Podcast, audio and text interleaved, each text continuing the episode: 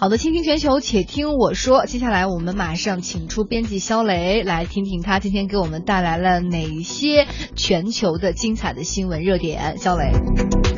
我们首先来关注重点哈，二零一七年的时候呢，欧盟将会取消漫游费。来到比利时啊，现在是布鲁塞尔时间上午的九点三十三分，欧盟的总部哈，欧盟呢将会从二零一七年的六月十五号开始呢，取消手机漫游费用。到那个时候啊，使用欧盟各国移动通信运营商的手机服务的用户呢，在欧盟的二十八个成员国旅行的时候，像什么通话啦、短信啦、数据流量等等服务，就不会再收取额外的费用了。不过啊，为了避免这个用户滥用手机漫游服务呢，新规呢也同时引入了这种保障性的措施。怎么保障呢？就是说，呃，为了确保这个移动通信商能收回成本哈，就是说，移动通信运营商呢可以根据合理使用原则，对于永久漫游的用户收取一定的漫游费用。什么叫永久漫游的用户哈？就是说，一类呢就是说，因为价格原因，你可能在本国长期使用别的国家的这个呃移动通信运营商提供的电信服务。另一类呢，就是说你虽然长期住在其他国家，但是呢，你还是一直在使用本国的这个移动通信运营商的服务。